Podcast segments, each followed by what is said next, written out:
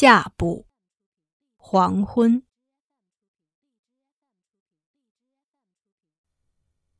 西冷柱里暗淡了，看来是黄昏的时候了。火塘散发的暖流和昏暗了的天光，让我和我的故事都要打盹儿了。我想，我该出去透透新鲜空气了。雨停了，西边天上飘荡着几缕橘红的晚霞。如果说夕阳是一面金色的鼓的话，这些晚霞就是悠悠鼓声了。空中浮动的云经过了雨水的洗涤，已经是白色的了。我发现营地变绿了，原来安草儿在那些刚刚拆卸了西楞柱的空地上栽上了一棵棵松树。营地只剩下一座西楞柱了，安草儿一定怕我看到那些空地会难过，所以才把树移植在那里。清新的空气和这突如其来的绿树，就像朝我跑来的两只温柔的小猫，它们伸出活泼又温润的舌头，一左一右地舔着我的脸颊，将我的困乏一扫而空。驯鹿已经离开营地，出去觅食了。白天时为他们笼过烟的篝火，虽然已是灰烬了，但还洋溢着温暖的草木灰的气息。驯鹿很像猩猩，它们晚上眨着眼睛四处活动，白天时回到营地。我们只剩下16只驯鹿了。再给我们留下多少只驯鹿上，达吉亚娜伤透了脑筋。她既怕留多了，我和安草儿经管不过来，又怕留少了，我们会觉得空虚。最后是我和安草儿确定了这些陪伴我们的驯鹿。我们还将在林中搬迁。拖载神像的马鲁王和驮火种的驯鹿是必须的，这2只是达基亚娜留给我们的，其他的一半是安草儿选的，一半则是我选的。安草儿是个满怀着怜爱之情和悲悯之心的人，所以他选中的6、7只驯鹿都是年老体弱的，其中有2只还害着严重的咳嗽病。我呢，为了让我们的驯鹿能够壮大起来，我选中了2只最健壮的种鹿，3只正值生育旺季的母驯鹿和2只最活泼的驯鹿崽。我圈点完那几只驯鹿的时候，达吉亚娜眼里闪着泪花。她对我说：“你的眼睛还是那么的亮。”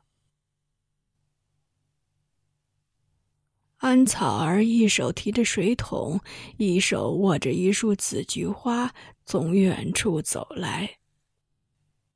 她知道我喜欢这种花儿。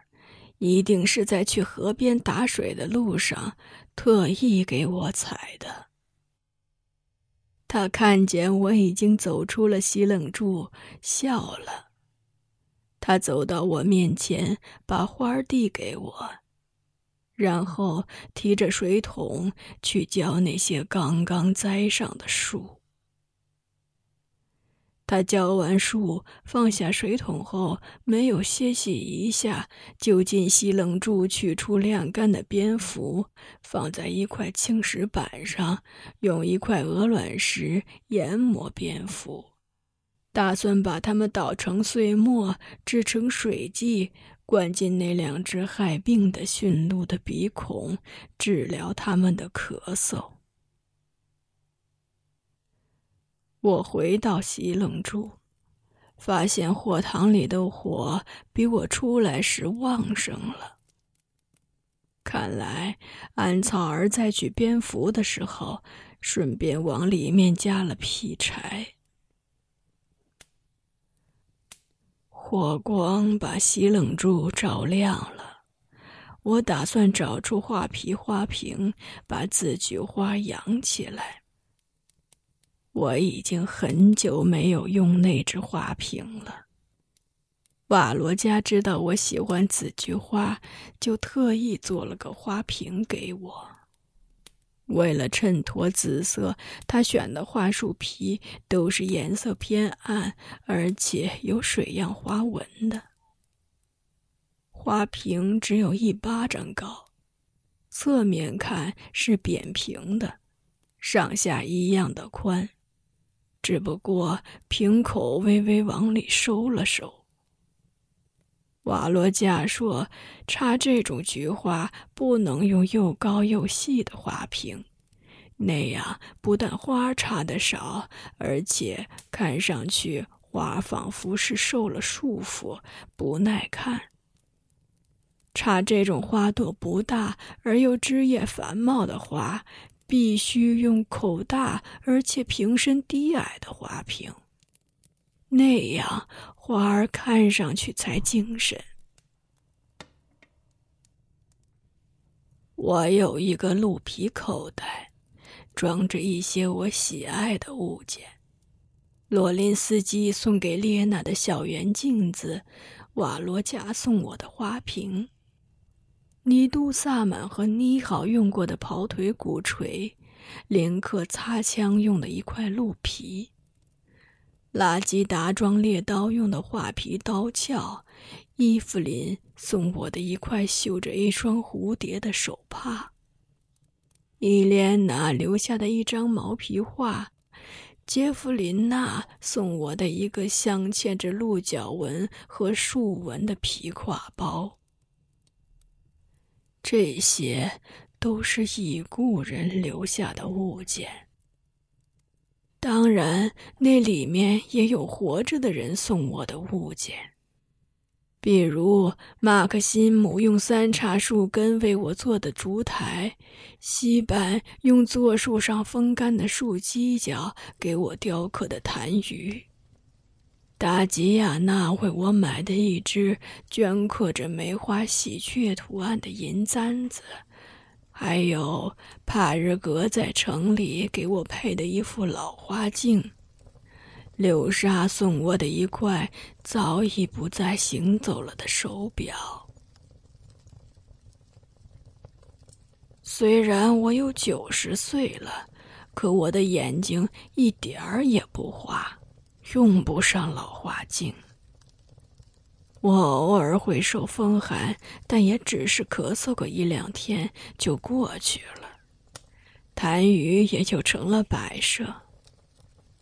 我喜欢月光和火塘反射出的火光，所以烛台在黑夜中也不会派上用场。太阳和月亮在我眼里就是2块圆圆的表，我这一辈子习惯从他们的脸上看时间，所以手表在我手里只能当瞎子。如果是黑发上插着一只银簪子，那么这只簪子就像落在西冷柱上的白鸟一样美丽。可我现在白发满头，银簪子落在这样的头发里，美丽会被掩埋了，所以它也被搁置起来了。如果瓦罗加在就好了，我会把它送给爱看书的他，让银簪子做书签。我打开鹿皮口袋，里面的物件就像久已不见的老朋友一样，纷纷与我来握手了。我刚碰过鼓槌，画皮刀鞘就贴向我的手背了。我刚把扎手的银簪子拨弄开，那块冰冷的手表就沉甸甸地滑入我的掌心了。我翻找出画皮花瓶，注上水，插上字菊花，把它摆到刨皮褥子前。进了花瓶的花，就像一个姑娘找到了一个可靠的男人，显得更加的端庄和美丽。安草儿进来了，看来他已经把蝙蝠研成碎末了。他把一个格列巴饼递给我，我掰了一半，另半块给他了。柳沙在走之前捞了两口袋的格列巴饼留给我们，这种饼放上一个月也不会坏。他足足烙了2天，也许是烟火把他熏的，他的眼睛在那2天是红肿的。我就着茶吃饼的时候，安草儿又出去了，他是个闲不住的人。我想晚霞一定落了，从西楞柱的尖顶上可以看出天色已经深灰了。不过在晴朗的夏夜，这种深灰持续不了多久，月亮和星星就会把它调和成深蓝色。我的故事还没有讲完。我想，我刚打开的鹿皮口袋里的那些物件，一定在清晨时就张开了他们的耳朵。上午时跟着雨与火，下午跟着安草儿捡到的那些东西听了故事。我愿意把余下的故事继续说给他们。